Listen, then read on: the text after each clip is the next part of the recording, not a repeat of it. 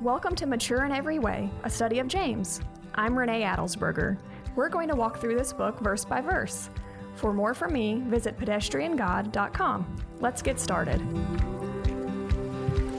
You study James 1, verses 16 through 18. I'm going to read it now.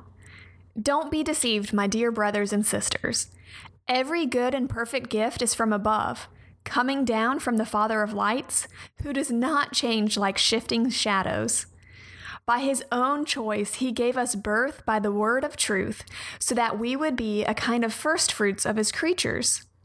James starts this passage with a warning don't be deceived.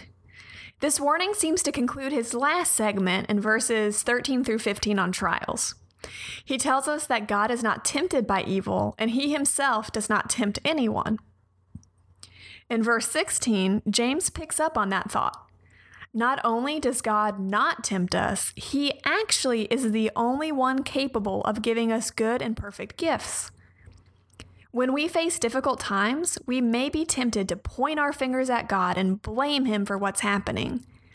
But in reality, He is still our good God. Matthew discussed a similar concept in his letter. I had you read and answer questions about Matthew 7, 7 through 14 in your homework. It goes like this Ask, and it will be given to you. Seek, and you will find. Knock, and the door will be opened to you. For everyone who asks receives, and the one who seeks finds, and to the one who knocks, the door will be opened. Who among you, if his son asks him for bread, will give him a stone? Or if he asks for a fish, will give him a snake? If you then, who are evil, know how to give good gifts to your children, how much more will your Father in heaven give, good things to those who ask him?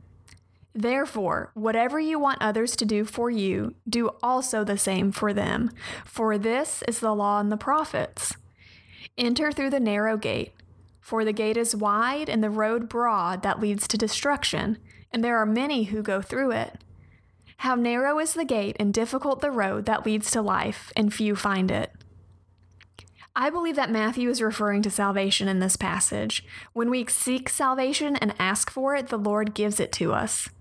That doesn't mean everyone receives salvation. After all, the gate is wide and the road is broad that leads to spiritual destruction.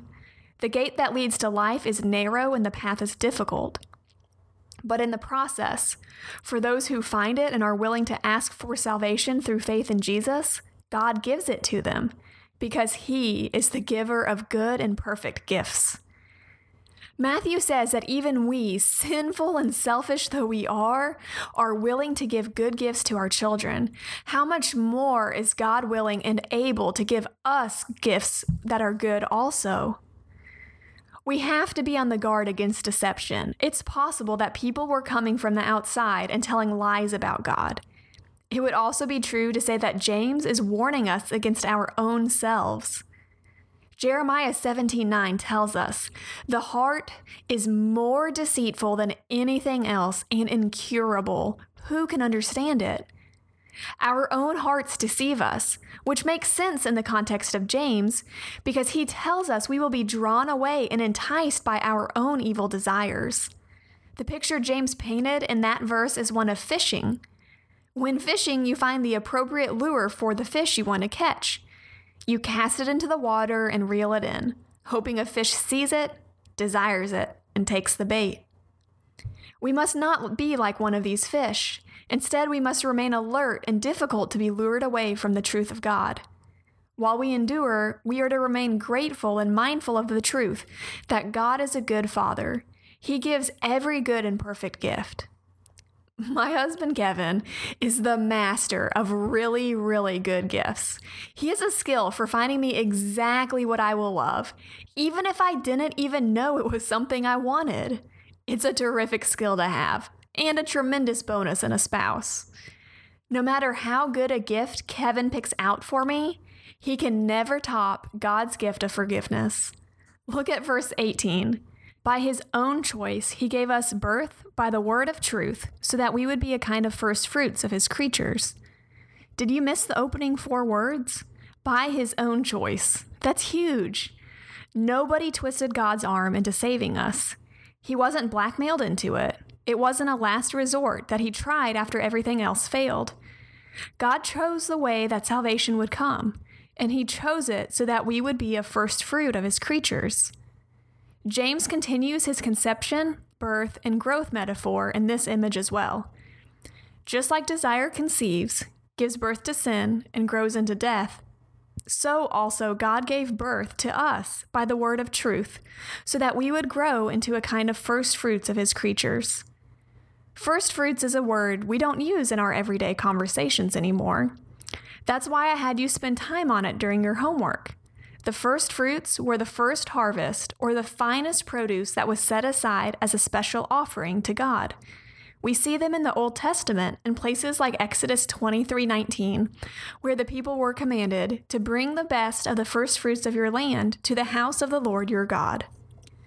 The resurrected Christ himself is referred to as a first fruit by Paul. 1 Corinthians 15, 20 through 22 says, But as it is, Christ has been raised from the dead, the first fruits of those who have fallen asleep. For since death came through a man, the resurrection of the dead also comes through a man. For just as in Adam all die, so also in Christ all will be made alive. And there is even better news God is a steadfast God. He does not change like shifting shadows. One of my favorite pastimes is to recline in my padded chair on my deck and read on a sunny day. But if I go outside around 2 p.m., the sun passes over my house just perfectly to cast a shadow on me. Every 30 minutes or so, I have to get up and move my chair so that I can stay in the rays of the sun. God is not like this, He is constant. In the Bible, light represents truth. John even goes into a lengthy discourse on light in his letter. I'm going to read 1 John 1 5 through 10 so that you can hear how John refers to the Lord as light. This is the message we have heard from him and declare to you God is light, and there is absolutely no darkness in him. If we say we have fellowship with him, and yet we walk in darkness, we are lying and are not practicing the truth. If we walk in the light as he himself is in the light, we have fellowship with one another, and the blood of Jesus, his son, cleanses us from all sin. If we say we have no sin, we are deceiving ourselves, and the truth is not in us.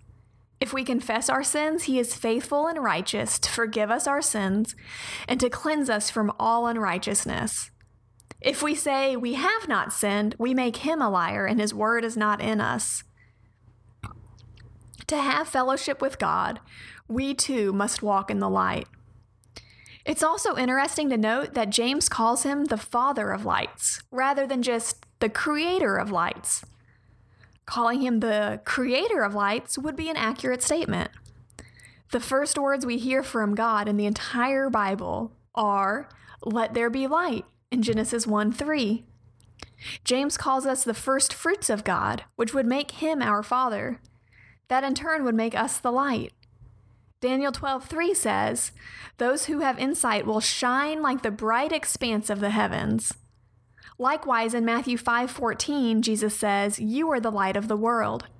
As his children, we are to shine his light to the rest of the world, so that they too can receive his good and perfect gift of salvation.